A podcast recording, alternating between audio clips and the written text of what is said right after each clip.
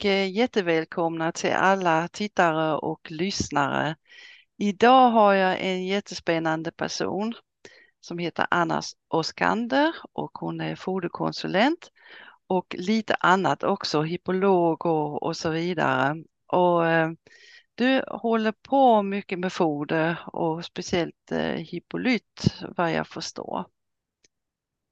Ja, hej, eh, det stämmer. Jag är anställd på Sankt Hippolyt i Norden eh, och är eh, foderkonsulent och ansvarig för de södraste delarna av Sverige kan man säga. Mm. Så att, och som foderkonsulent så är man alltså säljare, eh, ansvarig för försäljningen till att det finns ett återförsäljarnätverk i den region man arbetar. Men vi på Hippolyt arbetar väldigt mycket med rådgivning också till slutkund. Eh, så vi räknar foderstater och vi kommer ut och gör stallbesök hos eh, kunder eh, och deras hästar. Där vi tittar på hästarna, gör hullbedömningar och hjälper hästägaren att göra en foderplan hemma i stallet. Vad härligt, härligt. Ja. Det är ju verkligen service måste jag säga. Ja, och det är ett väldigt roligt sätt att jobba också. Mm. Det blir lite hands-on och det, det känns som att man faktiskt kan hjälpa hästägare och hästar att eh, ja, optimera foderstaten och eh, fungera så bra som möjligt. Så vi ser gärna att man har ett lite regel, en regelbunden kontakt med eh, hästägaren för att följa upp och, och, och, optimera foderstaten år efter år utefter de förutsättningarna som man, man har med grovfoder och vad hästen ska göra och så vidare. Men det måste ju också vara en, en eh, bra grej för er så kan ni ju liksom kolla upp på vad, vad fodret gör med hästen, om, om det funkar eller inte. Ja, det är det verkligen och det eh, blir faktiskt roligare och roligare just därför, för att vi, vi kan se att det faktiskt gör skillnad och det gör att man får eh, bättre självförtroende i hur man ska rekommendera vi, kan vara själv, vi har självförtroende i produkterna för att vi vet att det är bra produkter. Mm. Eh, som vi också får regelbunden feedback på då när vi får eh, ja, feedback från kunderna eller kundstories eller, eh, eller vi får komma ut och titta på hästarna igen och se att, vad som har hänt sedan förra gången. Så det är, det är verkligen guldkanten på det här eh, jobbet. Ja, jag kan tänka mig att, att folk är väldigt tacksamma när de ser att hästen mår bra och att, att det blir bättre. Ja, men så är det verkligen. Och eh, eh, ibland så hör kunderna av sig till oss bara för att checka av sin foderstat. Man vill veta att man gör rätt eller om det är någonting som man borde tänka på.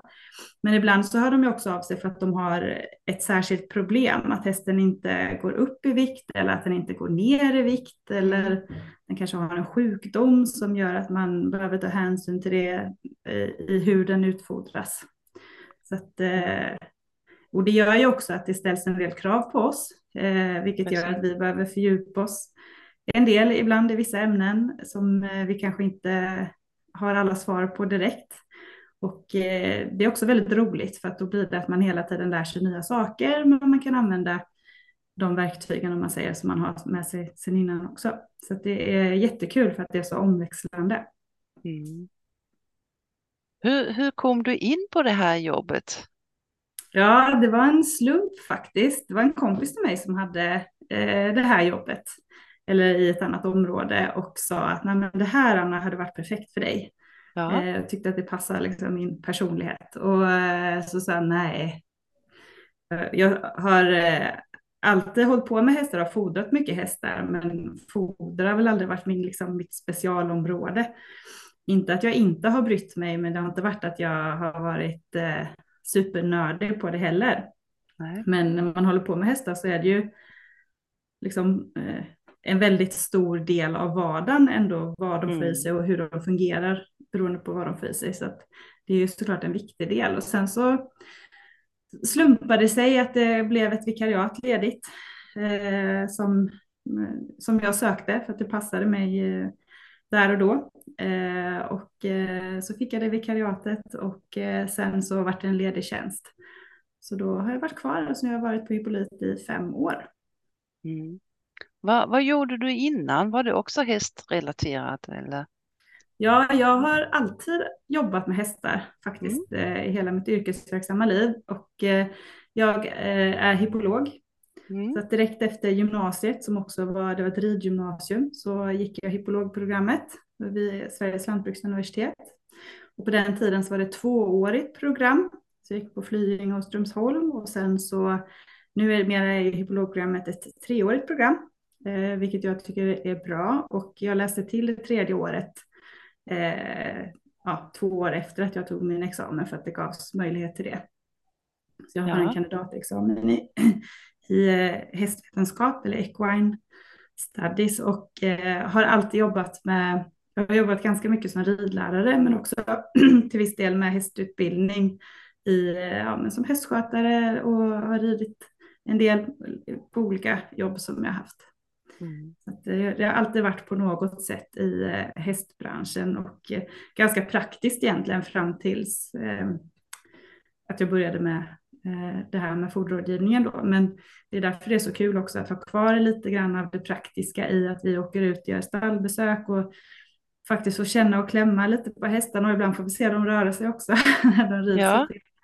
Så det är Ja, men jag roligt. kan tänka det och, och just det här att du då har livslång erfarenhet av hästar, alltså du måste ju kunna se också på hästen, eh, eh, kanske inte gissa men, men se lite grann, ja men den här behöver lite av detta och, och lite av detta. Det måste Ja, ju men vara jag en tror att tillgång. en, en fördel med den bakgrunden som, som jag har är att jag har sett ganska mycket olika hästar Mm. eh, och olika typer av individer och har liksom eh, den erfarenheten med mig och, har liksom en förståelse av att hästar kan se olika ut och eh, kan ha olika förutsättningar. Så det tror jag eh, är bra. Plus att man har träffat en ganska stor variation av eh, hästmänniskor. Man kan, alla är Ja. inte riktigt likadana. Och det finns ju lite olika segment av hästmänniskor om man ska liksom ha lite, ja, lite så grupper av hästmänniskor. Det finns ju de som rider på ridskola och har det bara som en hobby. Eh, Ja. och det finns ju de som eh, jobbar med det och är supernördiga. Och så finns det någonstans där mittemellan, någon som är supernördig men man har det som hobby. Och, och eh, när man jobbar som ridlärare så får man träffa en väldigt stor bredd av typ av människor, Mm. vilket är roligt. Och det tycker jag att man har med sig just i mötet med kunderna. För alla, alla våra kunder är ju också olika såklart, har olika Ja. bakgrunder och då kan man ibland liksom hitta lite gemensamma, ja, gemensamma bakgrunder som man kan prata om och förstå varandra på ett annat sätt. ja, härligt, härligt. Men det här eh, hippolytfodret, det är ju, det är ju omdiskuterat. Jag har pratat med många människor och eh, jag har ju använt det lite när jag bodde i Sverige. Jag gör inte det längre, men, men jag tycker ju liksom när man, när man tar och så bara luktar man, man skulle ju vilja äta det själv. Det är ju helt underbar lukt på det. Och jag Ja. kan tänka mig hästen också. Åh!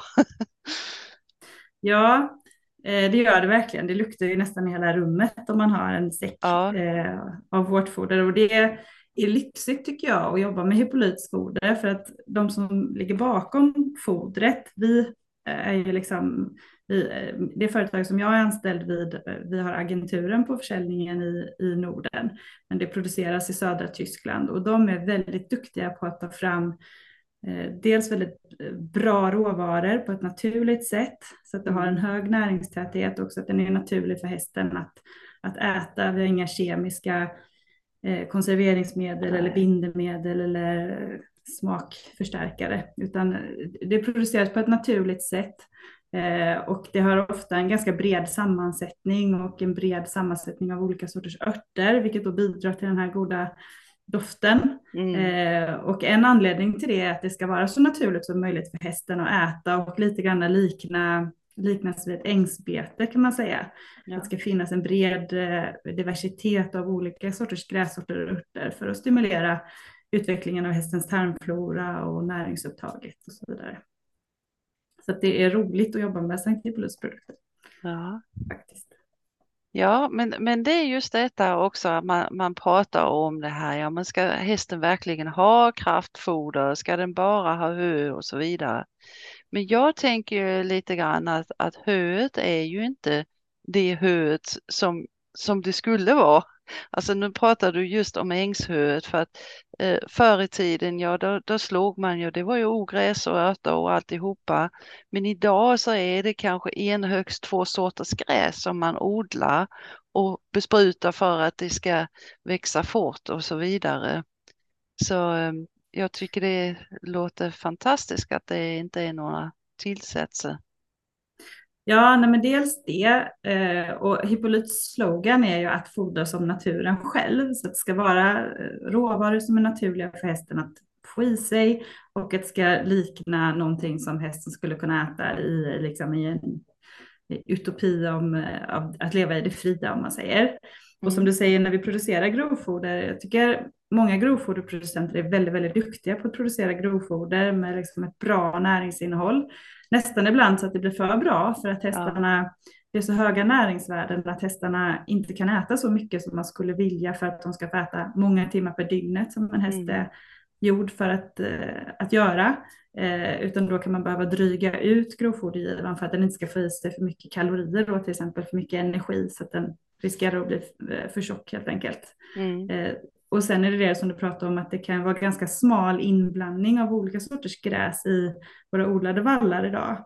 Vilket ja. Eh, eh, ja, man tror att det, att det är positivt för hästen att få en stor variation av ingredienser, mm. eh, likt ett ängsbete. Eh, så det, det, är lite därför många produkter har en bred variation av ingredienser i, i Sankt produkter. Och sen så är det ju det här med näringsinnehållet och i våra nordiska mark veckor så är det eh, ett, ett lågt mineralinnehåll. Ja. Vissa är lägre än andra. Selen till exempel är en mineral som många känner till att det är väldigt lite i, i våra marker. Och den är viktig för hästen. Och eh, då behöver vi, man kan ha ett grovfoder som täcker hästens behov eh, av energi och protein. Så att det räcker att man har en tillräckligt stor grovfodergivare så täcker man hästens behov av energi och protein. Men vi behöver komplettera med mineraler för att täcka Eh, det totala näringsbehovet per dag. Och det vet vi i Sverige. Och sen i vissa fall så kan det vara så att man har ett grovfoder med för lågt proteininnehåll och då kan man behöva komplettera med extra protein. Så att eh, det viktigaste är, och det är också därför vi jobbar så mycket med rådgivning, eh, för att eh, det ingen nytta för oss att, att bara sälja en massa produkter hur som helst till vem som helst, utan det viktiga är ju att rätt häst kompletterar eh, sin, sitt grovfoder med rätt produkter och ibland så är det mineraler och ibland så kan det vara lite, lite mer eh, komplext beroende på om den har eh, svårt att hålla hull eller det är väldigt lite protein i, i, eh, i höet då, eller hösolaget eller grovfoder som det kallas.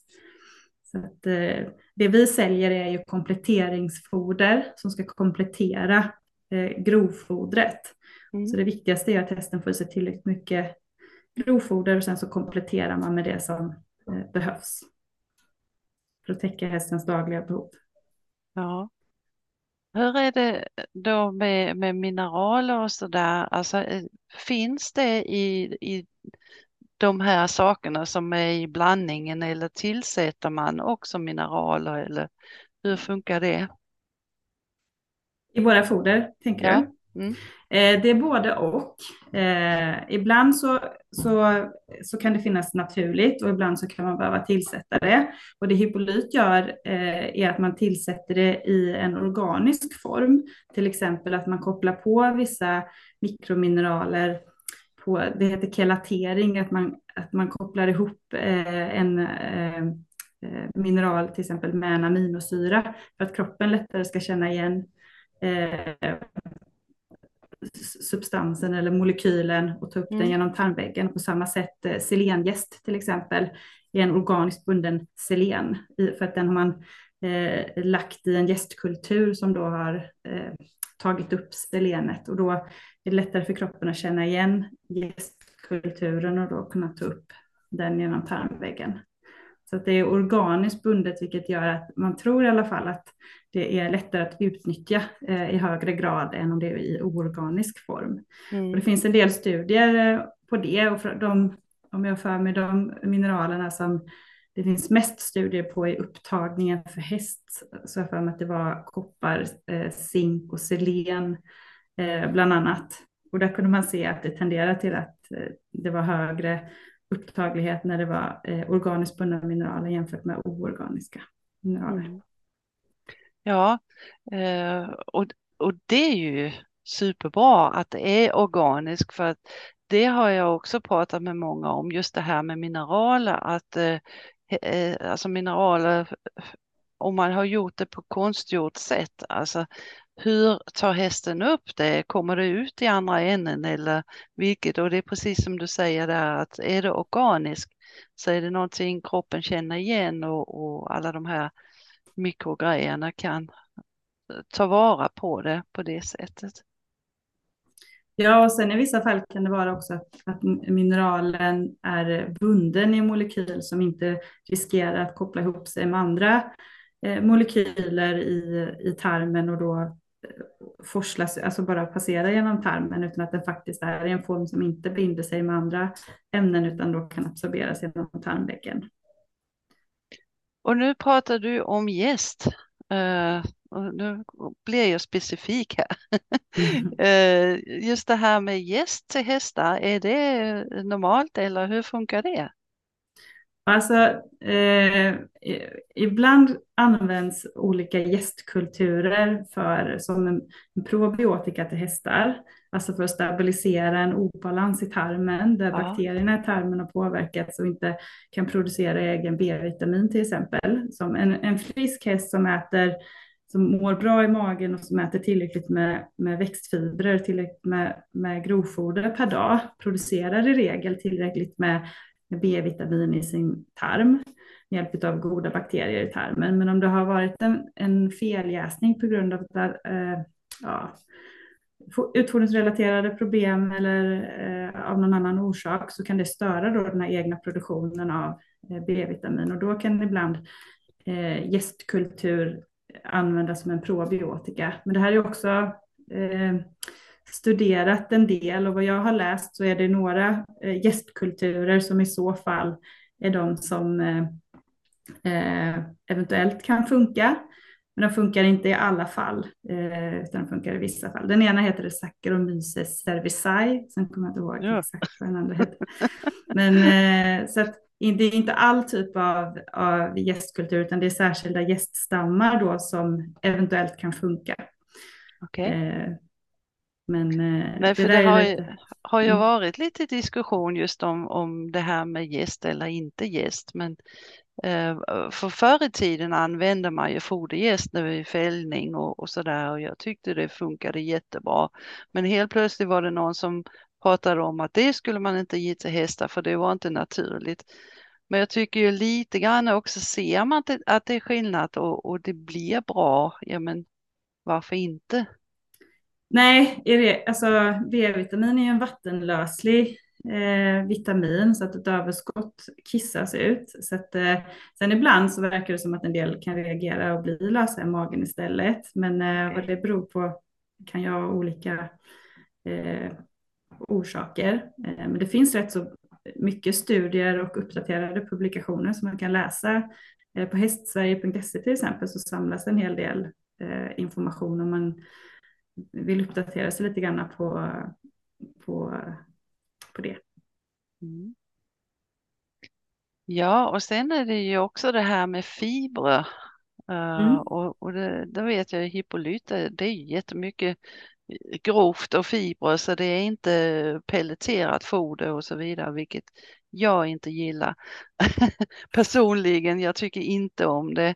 Um, så att just det här att de får tillräckligt att tugga på och, och det kommer bra i magen. Ja, alltså eh, hästen har ju ett mag och tarmsystem eh, som är utformat för att den ska få i sig en stor mängd med fibrer mm. eh, per dag. Både den har ju ett födosökande beteende och ett tuggbehov som, som kräver att den Eh, få tillgång till grovfoder en större del av dygnet. 16 till 18 timmar per dygn så eh, har man sett då att frilevande hästar eh, söker föda och, och eh, tuggar eh, eller vill tugga.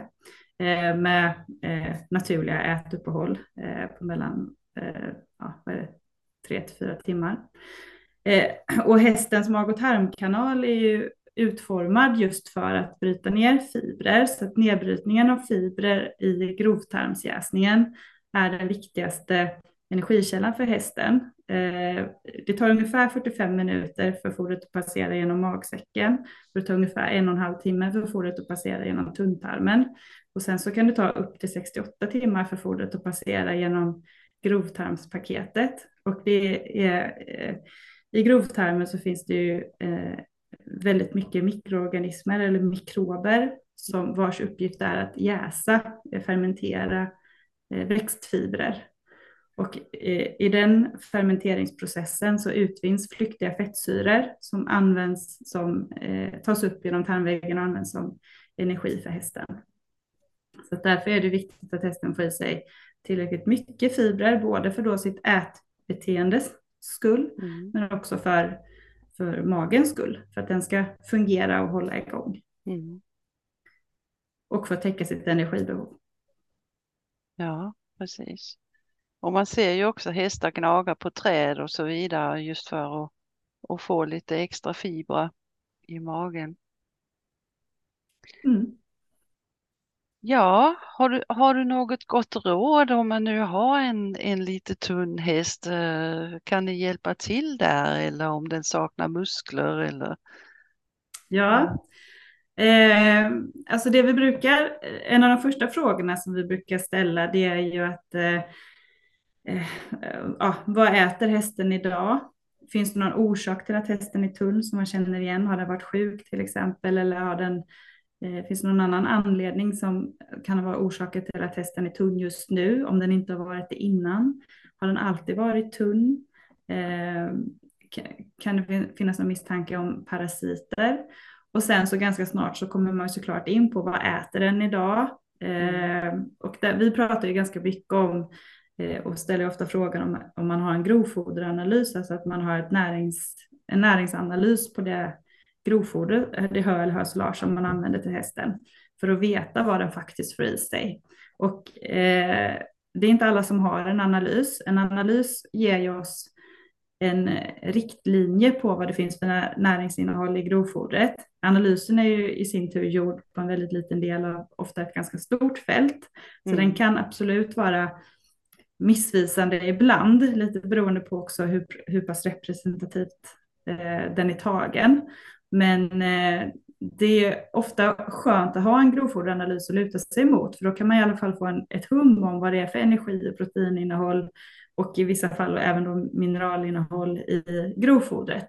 Och då kan man eh, beräkna foderstat, hur mycket som teoretiskt sett bör eh, behöva ges eh, av grovfodret för att täcka då energi och protein eh, Eh, och vi läser ju ganska mycket grovfoderanalyser och ibland så kan ju en analys ligga på närmare 12 megajoule per kilo TS då, alltså fibrer ut när man räknar bort vattnet ur fodret. Och ibland kan det ligga på 6. Och då skiljer det 6 megajoule per kilo TS på ett grovfoder som för ögat kan se exakt likadant ut. Mm. Och en megajoule är 240 kilokalorier. Så det är ju väldigt stor skillnad om det är 6 megajoules skillnad på ett, eh, det ena fodret och det andra. Mm. Har man då en häst som eh, ena året äter 10 kilo och sen så ger man alltid 10 kilo hö när man får ett nytt vallfoder varje år och så vet man inte vad det innehåller. Eh, men man ökar inte för att man alltid ger 10 kilo eller det kanske ingår i stallhyran eller vad det kan vara. Mm. Så råkar man ha det där grovfodret med det låga energiinnehållet. Eh, då kan ju det vara en ganska så enkel förklaring på varför den inte går upp i hull. Mm. Ibland är det inte alltid så enkelt, men eh, vi stöter, det är ändå ganska ofta som vi stöter på att man har ganska lågt, framförallt proteininnehåll i sitt grovfoder. Men ibland kan det vara också energi innehållet. Och är det då en lite mer högpresterande häst, eh, trav och galopphästar är väl de som är de allra mest högpresterande, eh, som har ett väldigt högt energibehov eller di, ett divande sto till exempel. Har de då en otillräcklig foderstat så, så kan det gå ganska så snabbt eh, när de faller ur. Då. Mm. vad åt andra hållet om man har en häst som är för tjock? Kan man fodra den tunn? ja, men ibland faktiskt. För det blir ju lätt när man har en häst som är för tjock att man bara tar bort och tar bort och tar bort och tar bort. Ja. Eh, men hästen har ju fortfarande det här ätbeteendet, den har det här behovet av fibrer. Så det är viktigt, kanske ännu mer viktigt i det fallet när man kanske inte kan ha fri tillgång på grovfoder. Det kan vara en ganska enkel lösning om hästen är villig att äta, att ha fri tillgång när den behöver gå upp i vikt. Men om man har svårt för att hålla nere dem i vikt och så har man ett, det där grovfodret som ligger liksom mellan 10 och 12 megajoule istället, då kan det vara svårt att täcka behovet av att de ska få äta tillräckligt lång tid och att de ska få i sig tillräckligt mycket fibrer innan man överskrider energiintaget. Mm. Så då är det ännu viktigare att man hittar rätt grovfoder till rätt häst. Och det är jättelätt att sitta här och säga teoretiskt, för det är inte alltid så lätt att få tag i. Men det kan vara en målsättning i alla fall. Och jag tycker vallproducenter är ofta eh, väldigt duktiga på att att eh, om de bara vet om vad kunden efterfrågar så brukar de vara ganska mottagliga tycker jag i alla fall. Det är min erfarenhet på att eh, producera ett grovfoder som, som passar så bra som möjligt. Eh, ja. Men, ja. Kan det vara en idé med andra skörden då eller något sånt? Ja, ibland. Det kan såklart bero lite grann på om den är eh, om man har gödslat inför andra skörden och eh, vilka väderförhållanden eh, man har. Men det är inte alltid andra skörden har liksom sämre värden än mm. första skörden. Mm. Det, det beror lite grann på hur det är producerat. Det är inte ovanligt att man gödslar även inför andra skörden eh, och då kan man ha helt liksom, medelhöga värden även på den. Mm. Men sen har vi det här med sockerinnehållet. Eh, och många är medvetna om sockerinnehållet i då kompletteringsfoder, men tänker inte på att det finns ett naturligt sockerinnehåll i i gräs också. Ja. Där vissa grässorter eh, verkar kunna hålla lite högre sockerinnehåll än andra. Så där ligger ju den eh, allmänna rekommendationen på att man ska ha ett, ett eh, man ska inte överskrida 10% socker i den totala foderstaten och det inkluderar även då grovfodret. Så har man en, en lättfödd häst som kanske också är, är lite mer sockerkänslig så eh, är det rekommendationen att hamna under 10% i sitt sockerinnehållet i även grovfodret. Mm. Hänger det ihop med, med grässorten? Ja, men det verkar som att vissa grässorter, till exempel engelskt drajgräs, eh, har generellt lite högre sockerinnehåll eller förmåga att hålla lite högre socker okay. i stråna än eh, timotej till exempel. Mm. Engelskt rajgräs, nu är inte jag någon vallfoderexpert, men det verkar vara en, en väldigt lättetablerad sort en tålig sort. Ja. Det, socker är ju ett naturligt konserveringsmedel så det kanske hänger ihop med det. Men det är lite ja. utanför mitt... Eh, Nej, alltså där är ju så mycket, så mycket och när tar man det? Är det höst eller vår och, och så vidare, så vidare. Ja, jag förstår att det, det är ett stort område. Förr i tiden mm. så, så tog man bara på ängarna, det som fanns, så fick man äta det men det är ju samma med oss. Man är ju så medveten idag om vad man stoppar i sig och, och så vidare. Ja, precis. Ja, det var ju jättespännande. Uh, om nu det är någon som, som tänker så här, det, det låter ju bra, jag skulle också vilja ha ut en foderexpert eller ha hjälp med det här. Hur, hur får de tag på er då? Eh, vi jobbar med kostnadsfri foderrådgivning vill jag eh, också säga. Så att man är jättevälkommen att höra av sig till oss. Man behöver inte vara orolig att det ska kosta eh, någonting utan det är kostnadsfritt. Och vi har en gemensam mail som heter info hippolyt.se där man jättegärna får kontakta oss. Vi har också våra sociala medier. Sankt Hippolyt SD på Facebook och Hippolyt Sverige på Instagram som man gärna får följa oss och där kan man också få komma i kontakt med oss som jobbar i Sverige. Och ni har även en foderpodd. Talar du det stämmer, mm. det stämmer. Vi har en foderpodd. Den heter Foderpodden. eh, och den är vi väldigt stolta över. Det är från början två kollegor till mig som eh, har kört den i eh, ganska många år nu faktiskt. Vi är uppe i eh, totalt 60 avsnitt Eh, Eh, och det är eh, framförallt eh, två av mina kollegor som har producerat de här avsnitten från början, men vi har också haft några gäster med och ja, nu på senare tid så har samtliga konsulenter varit med i olika avsnitt. Och det är kul, vi pratar om allt möjligt som har med hästfoder eller utfodring att göra.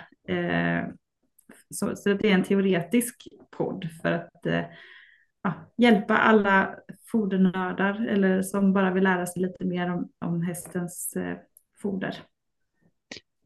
Alltså det är ju, det är ju fantastiskt och jag kan tänka mig där eh, det är många goda råd där också. Och det är ju med hästen som med oss att man är ju vad man äter. Så att eh, det är jätteviktigt med fodret.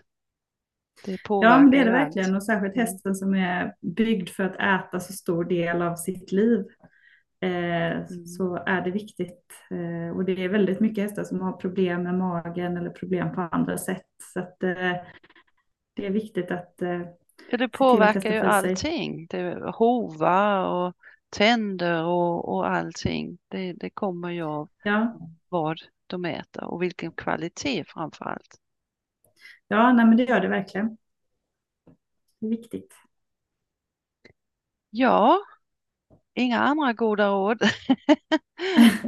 Nej men hör av er till oss om ni vill ha hjälp med eh, att beräkna foderstat eller bara vill bolla lite tankar kring utfodring. Det eh, svarar vi gärna på. Och som sagt, lyssna gärna på vår foderpodd. Vi släpper nya avsnitt var tredje vecka. Eh, och följ oss på sociala medier.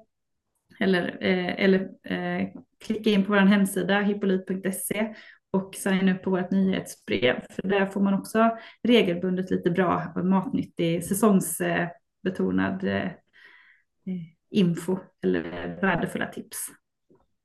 Det är ju verkligen service, det måste jag säga. Ja. Helt underbart. Ja, men ja. Tack så hemskt mycket för att du kom. Det var jättetrevligt och spännande. Uh, och som sagt, ni där ute, uh, hör Tack för att jag fick komma och bli inbjuden. Ja, uh, det var alltså, jag tycker ju det är så underbart att just det här med att man kan hjälpa lite folk där ute om de har foderproblem för att det diskuteras mycket. Det syns ju på Facebook att ja, men hur ska jag göra och så vidare.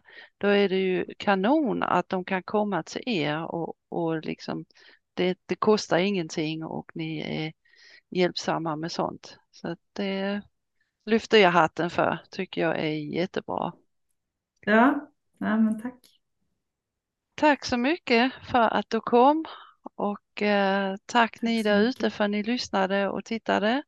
Och jag hoppas ni fick mycket av det här. Det gjorde jag i alla fall. Så att eh, ha det så bra och vi hörs och vi ses och eh, ja, var gärna med på nästa också. Hej då så länge. Hej då.